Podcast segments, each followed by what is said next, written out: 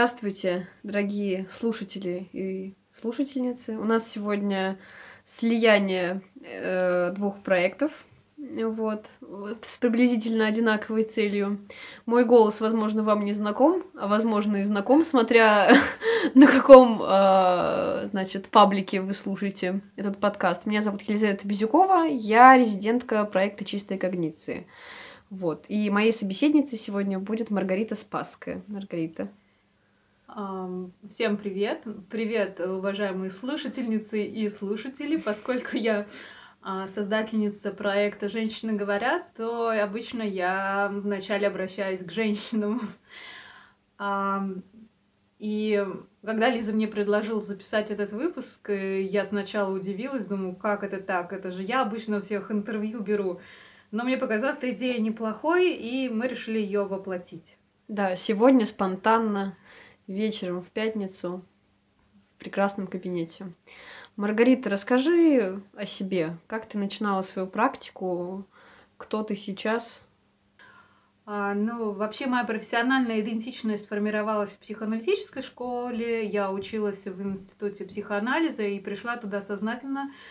То есть я хотела изучать именно психоанализ, и мне просто больше некуда было идти ну, как мне тогда казалось, по крайней мере, это было в 2003 году. А, и я переходила из другого института, мне нужно было сдавать большую академическую разницу, там, по-моему, было 8 предметов, и я занималась совершенно другим до этого. И, ну, у меня была очень высокая мотивация, поэтому, в принципе, анатомия ЦНС не стала препятствием для меня. А, вот, но было интересно, потому что в основном мои, э, как сокурсники и сокурсницы пришли учиться психологии, их жутко раздражал психоанализ, и было довольно много негативизма в отношении психоаналитических дисциплин. А я вообще в институт психоанализа пришла исключительно потому, что это институт психоанализа, и меня разочаровывало бесконечно, что а, в, в обязательную программу психоаналитического института входит э, так много психологии, которая мне казалась зачастую не очень интересной. Да, я подняла пальчик, чтобы не перебивать и задать вопрос. А вот чем именно, почему именно психоанализ? Что там привлекло? А, ну, это вообще надо еще, видимо, дальше уходить. А, я, в принципе, в подростковом возрасте, мне кажется, что мы немного похожи с тобой в этом смысле, потому что я всегда предпочитала общаться с более взрослыми людьми. Мне а, была интересна философия, и мне очень трудно давалась интеграция так, в подростковую среду, потому что mm-hmm. мне было просто откровенно скучно там пить пиво, грызть семечки. Я читала Ницше дома, и мне с кем было это обсудить, и тогда не было никаких соцсетей, и, в общем, я была такой белой вороной, и, ну, в общем, мне досталось довольно много насмешек на эту тему. А, вот. А, но как Ницше, так, ну, в общем, другие философы, которых я читала, ну, как, во-первых, сейчас вот с фемоптикой я понимаю, что это было, э, что лучше бы мне, может быть, попало в руки Симон де Бавуар в момент, а вовсе не Ницше. А вот, э, но у меня появлялось все больше вопросов, и как бы не было ответов, и были какие-то вот такие, что ли, а, интеллектуальные тупики, и до того момента, пока мне не попала в руки книга Фрейда, я причем не помню какая, возможно, я не могу вспомнить, что это было, возможно, сновидение, возможно, толкование сновидений, но, может быть, и остроумие. Mm-hmm. Вот. И я поняла, что дело просто в логике. Ну, то есть логика может быть более объемной, и мне, э, ну, то, как рассуждает Фрейд, казалось очень логичным. Естественно, в тот момент и в тот период, и еще многие годы после, я, в принципе, не отдавала себе отчет в том, насколько патриархальны его взгляды. Mm-hmm. И, то есть, я очень легко и быстро э, интегрировала вот эту вот это отношение к женщине и к женственности как э, к какому-то э, такому обделенному существу. И это ну, мне кажется, важным делать на этом акцент, потому mm-hmm. что э, долгие годы для меня это оставалось невидимым, несмотря на то, что ну, какие-то, какая-то критика идеи Фрейда была там у его последовательниц и последователей, и в том числе вот этот акцент на перекосе, ну, на патриархальности. Но как бы а, почему-то это было для меня невидимым. И я как бы вот эту идею там зависти к пенису очень как-то воспринимала реалистично, и она транслировалась, в принципе, и в процессе нашего обучения. И в процессе личной терапии, на мой взгляд, она тоже транслировалась. Естественно, я проходила свой учебный анализ тоже много лет, больше десяти.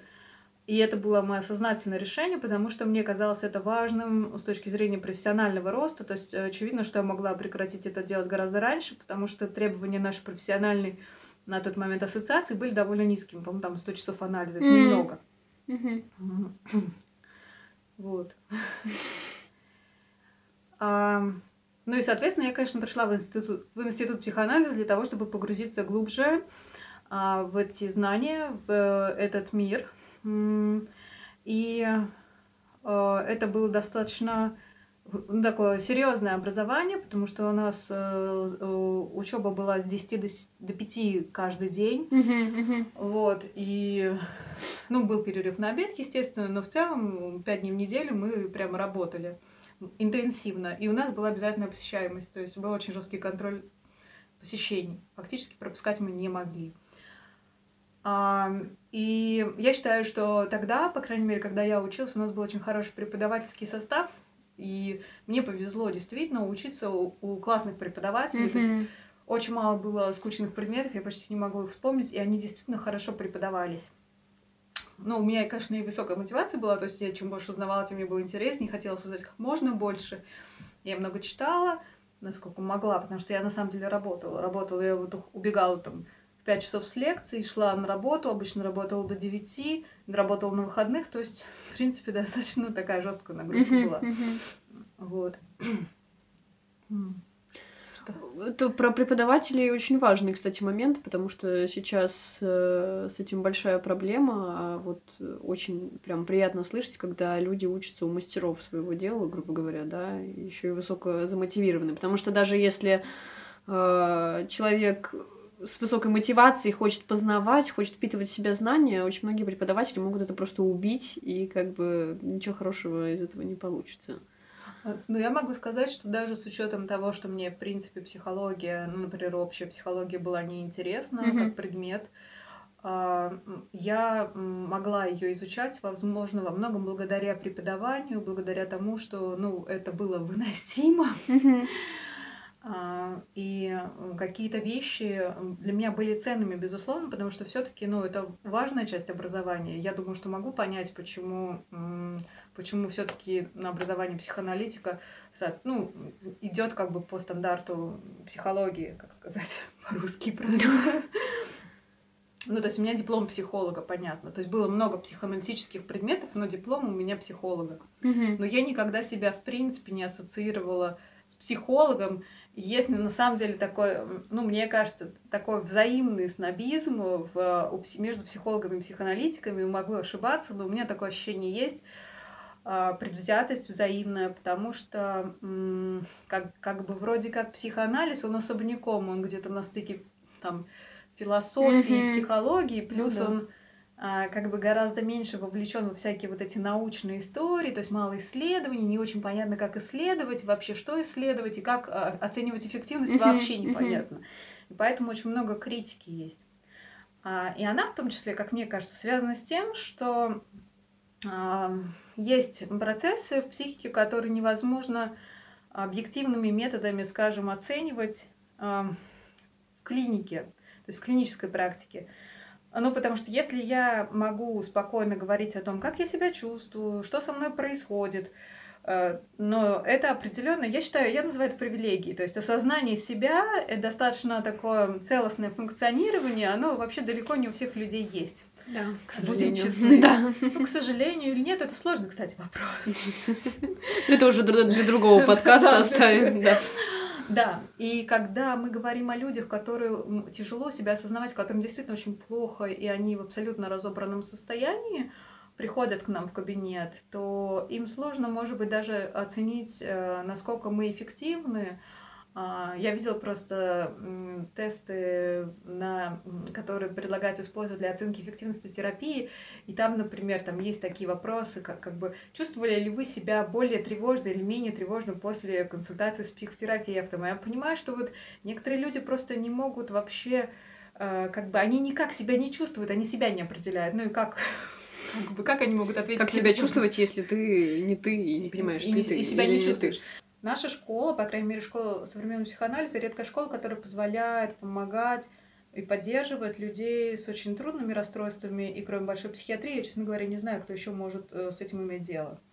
Да, давай к тебе вернемся все-таки. Вот закончила ты, значит, э, институт психоанализа. Как дальше развивалась твоя? Я сразу начала практиковать. Практика. Первое, что я Мгм. сделала, я пришла, короче говоря, к одному из институтских супервизоров и говорю, я бы хотела с вами договориться о супервизии. Он говорит, да клиенты-то есть? Я говорю, клиентов пока нет, но супервизия мне может понадобиться, я хочу иметь, ну, раньше, я хочу иметь договоренность с супервизором, потому что я понимаю, что мне а, может понадобиться поддержка в ближайшее время.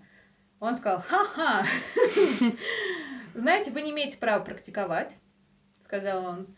И вообще, э, из супервизии, ну, короче, появятся клиенты, приходите. Я такая, ну ладно, но я могу сказать, что меня это существенно а, поранило. Я была одной из самых молодых выпускниц. А, поскольку я пошла проходить учебный анализ, когда я поступила в институт, то, соответственно, к завершению института я набрала положенные 100 часов Мгм, для мгм. начала практики, и я могла уже работать. То есть э, это был наезд как раз-таки скорее по возрастному признаку, Мгм. типа маленькая еще куда тебе. Да, да, да. Вот. И это было тяжело.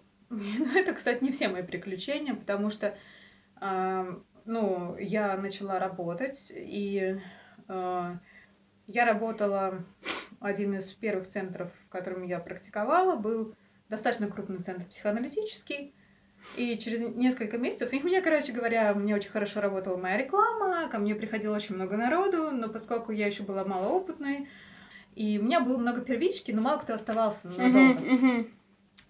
И, короче говоря, в этом центре меня начали травить более опытные коллеги. Это был центр, где при- практиковало достаточно много коллег с большой практикой, женщин преимущественно. И, по, по сути, они организовали мне ну, настоящую травлю, причем об этом я не подозревала много лет, пока не стала читать материалы про то, как вообще выглядит травля изнутри.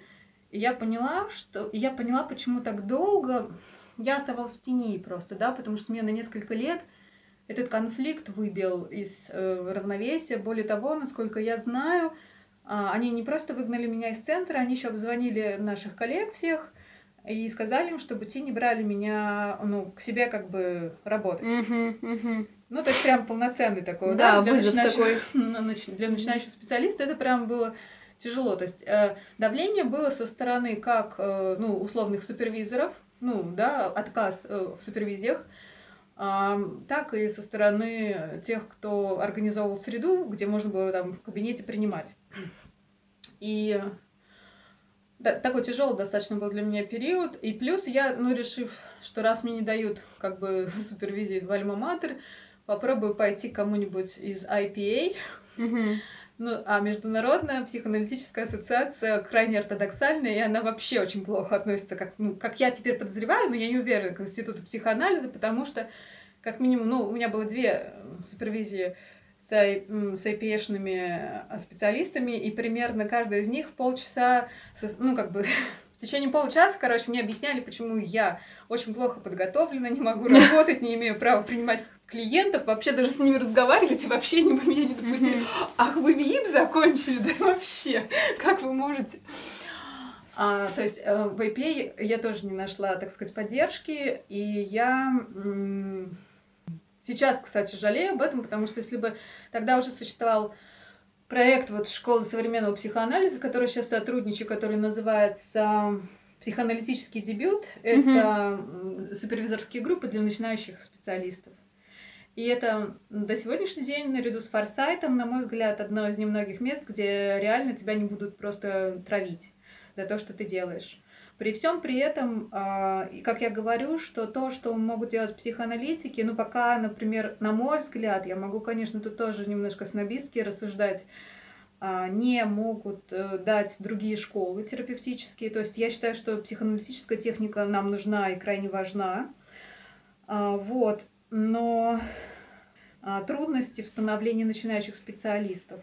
И я считаю, что профессиональное сообщество должно в первую очередь поддерживать начинающих специалистов, а не, ну, как бы не прессовать их, что они там не имеют опыта, еще что-то. Мы все не имеем опыта, когда начинаем, это нормально. То есть здесь как бы должна быть абсолютно другая политика, потому что на самом деле специалистов очень не хватает. Есть огромный дефицит, ну, и психологов, и психотерапевтов. Мгм. И у нас просто, ну, тотальная нехватка профессионалов, и нужно, это, ну, мы все заинтересованы в том, чтобы люди получали больше помощи, лучше помощь, там, качественнее. И в первую очередь, ну, как бы для этого нужно, чтобы мы поддерживали, ну, смену, да, следующих специалистов, новое поколение специалистов. Вот. Ну и как бы я сама с этим столкнулась и понимаю, что, ну, прям насколько это важно и насколько ценно, ну, даже вот такие проекты, да, то, что Форсайт организует, трамплин, а, то, что вот новая школа психоанализа организует, это прям очень нужно для поддержки.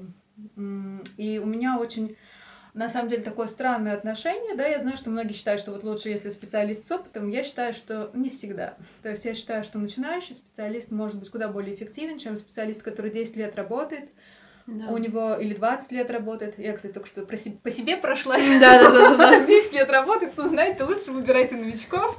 Вот Лиза, например, чуть поменьше меня работает.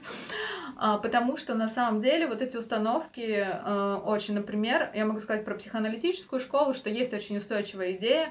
Мне кажется, она немножко усвоена э, из, может быть, где-то психиатрической какой-то парадигмы, что, ну, одним из критериев условной нормальности является отношение, наличие у человека отношений.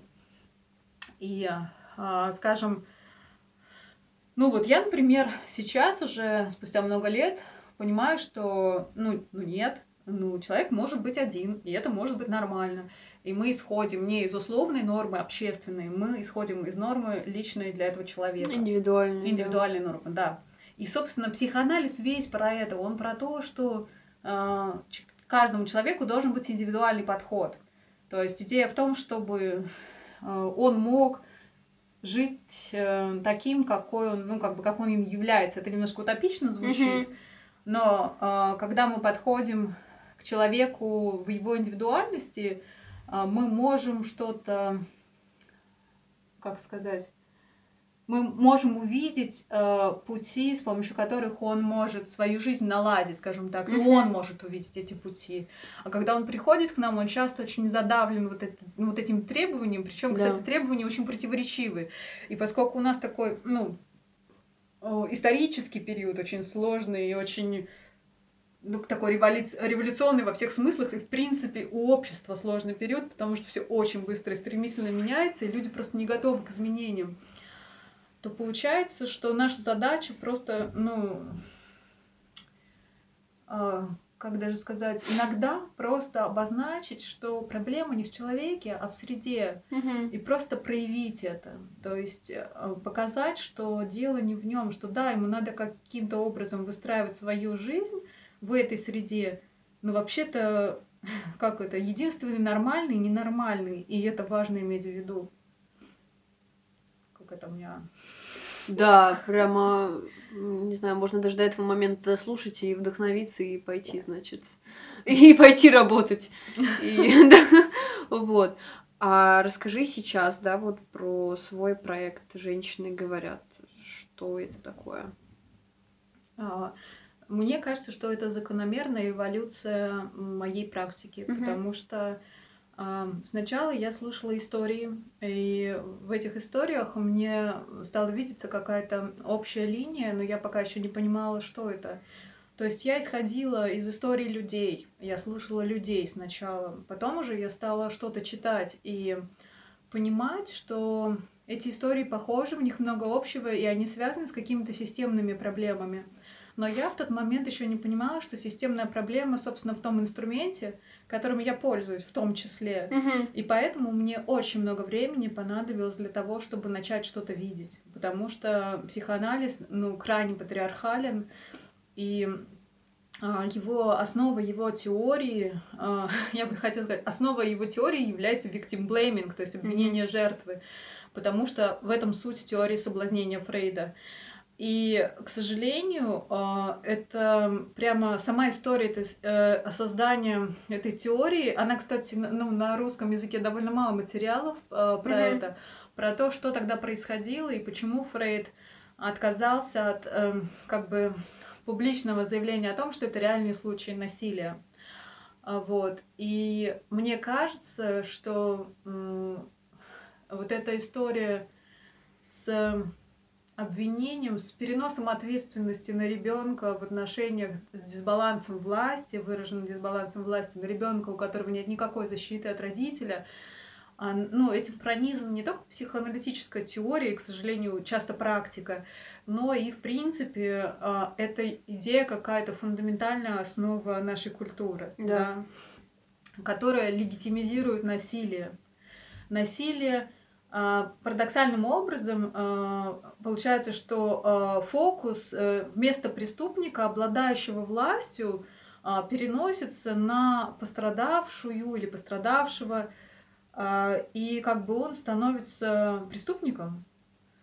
И вот это вот, э, ну, было абсолютно для меня невидимо, и только сейчас я как-то более-менее, я начала об этом говорить, вот года два назад на публичных разных мероприятиях, я понимаю, что это очень а, такая, ну, то есть я, в принципе, больше практик, чем теоретик. Э, да, я просто работаю с людьми.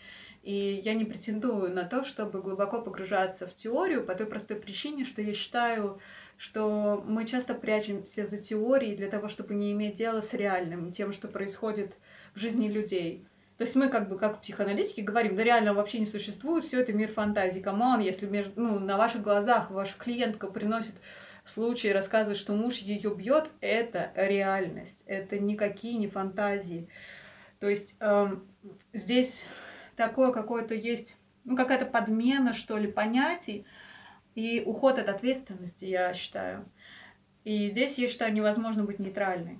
И Получается, что да, я стала видеть это в практике, я стала видеть, что это слепое пятно в профессиональном сообществе, я стала об этом говорить и стала понимать, что это не только в профессиональном сообществе слепое это, пятно. Это, в принципе, в, в обществе, в сообществе человеческом. Да, и в том числе, ну, в России в целом.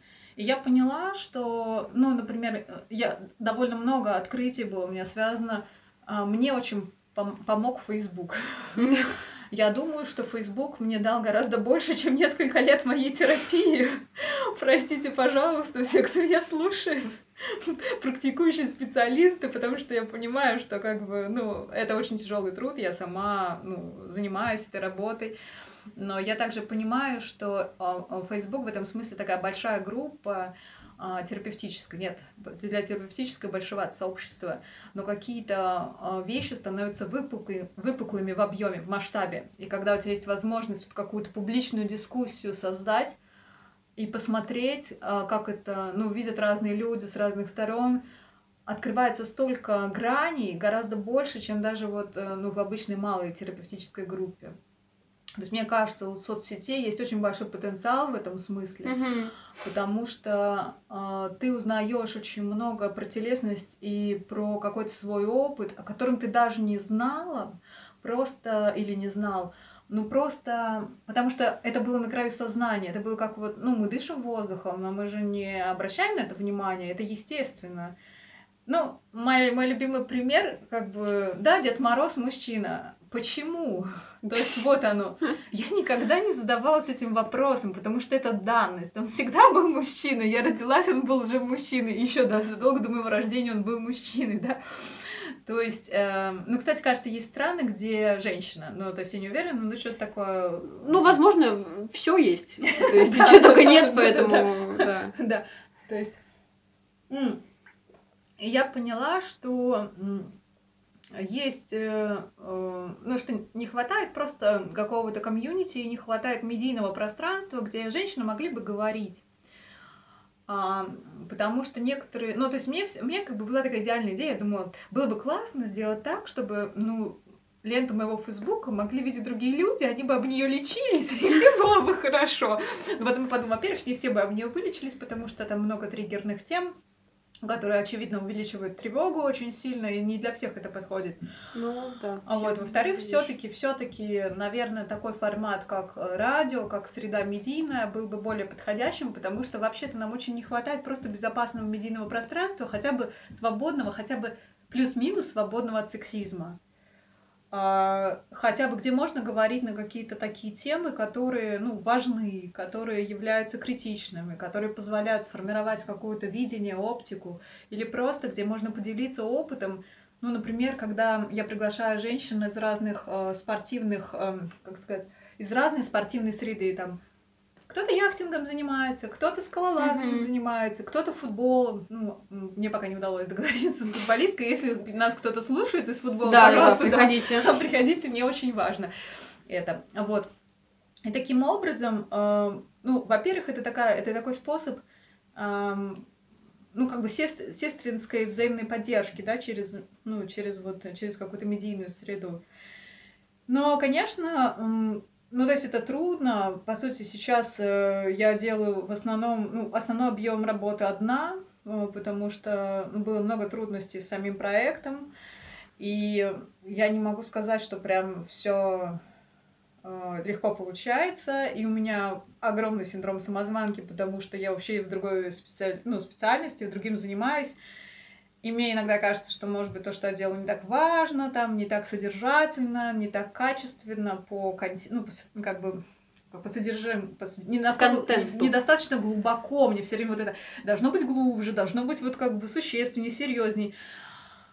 А, поэтому есть какие-то трудности, довольно мало обратной связи, и я понимаю, что иногда такое ощущение, что ты в вакууме просто что-то делаешь, и нет отклика, и это прям бывает тяжело, но и иногда бывает так, что просто я там, не знаю, всю неделю работала, и мне нужно в пятницу сделать этот выпуск, я должна его смонтировать, и я должна его выложить, потому что я одна, и я не понимала, насколько большой объем работы я делаю, пока не поехала на съемки подкаста Сега завтра, где mm-hmm. команда, короче, этих видеооператоров, э, звукорежиссеры, короче говоря, то есть там команда, мне кажется, человек 20, я под... ну, у них есть финансирование, у нас волонтерский проект. Mm-hmm.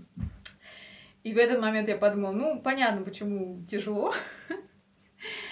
Вот. Но как это, наверное, бывает часто. Я уже вообще не понимаю, это хобби или нет, но я понимаю, что, ну, это то, что я не могу оставить, потому что для меня это ценностно важно, потому что это способ говорить, э, как бы дать вот это пространство для женщин, где можно говорить, можно обозначать себя, можно, может быть, как-то коммуницировать, это было бы идеально.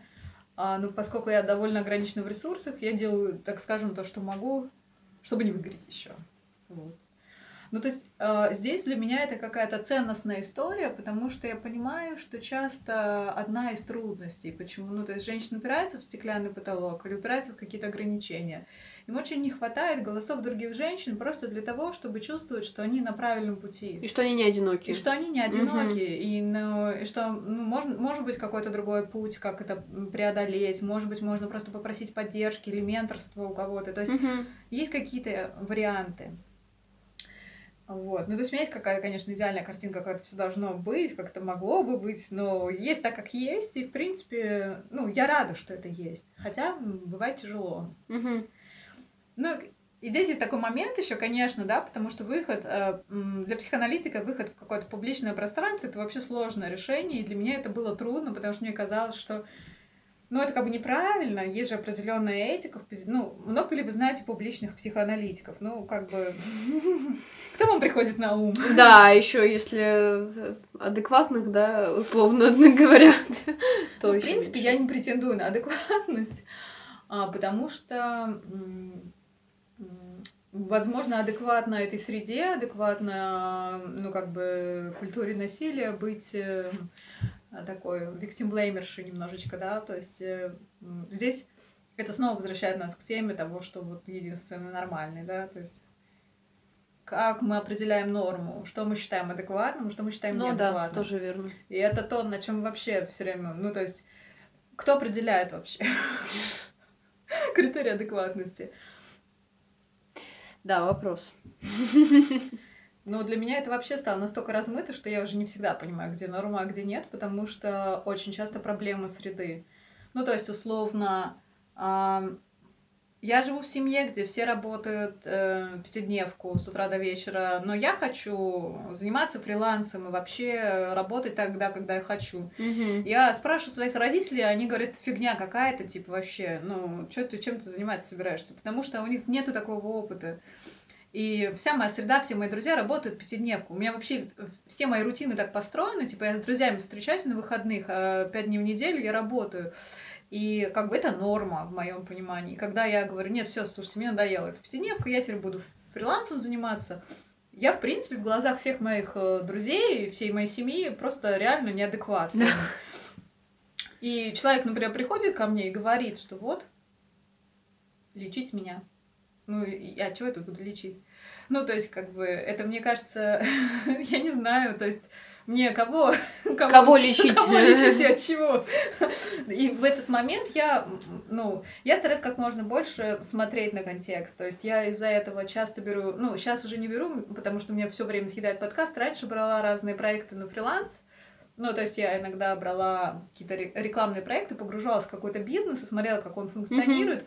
Именно потому, что, чтобы понимать вообще, в какой среде, вообще, где находятся мои клиенты. Вот они приходят ко мне, там, я в строительном бизнесе, я хочу знать, как строительный бизнес функционирует, чтобы понимать язык этого клиента. Мгм. Ну, то есть, ну, то есть я стараюсь как можно больше охватывать не теорию и, ну, как бы не погружаться в теорию. Я стараюсь э, как можно больше охватывать... э, Жизнь. Жизнь, да.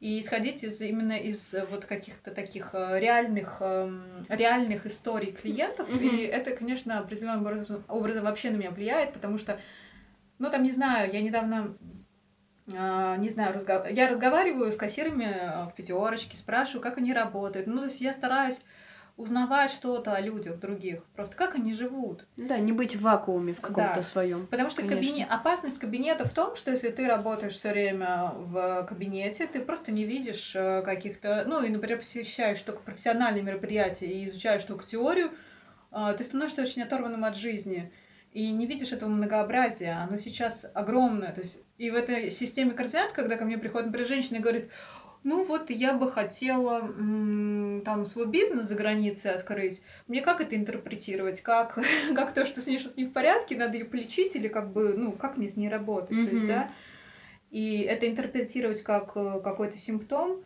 А или, например, еще хороший пример, мне кажется, это активисты, потому что активисты, э, у них довольно сильное выгорание, может быть, из-за активистской деятельности. Она бесконечна, она очень тяжела эмоционально, им нужна поддержка, безусловно. Но один из первых вопросов, которые, ну, логично ожидать, что им будут задавать, зачем им вообще этот активизм, это же типа такое, такая фо- форма self-harm, например, самоповреждения, то есть мы интерпретируем ведущую деятельность человека, получается. Я считаю, что это недопустимо. Ну, то есть мы должны исходить из ценностного выбора. Для этого человека это вот Ну да, и ценностная индивидуальные позиция. нормы как раз. Индивидуальная норма, да.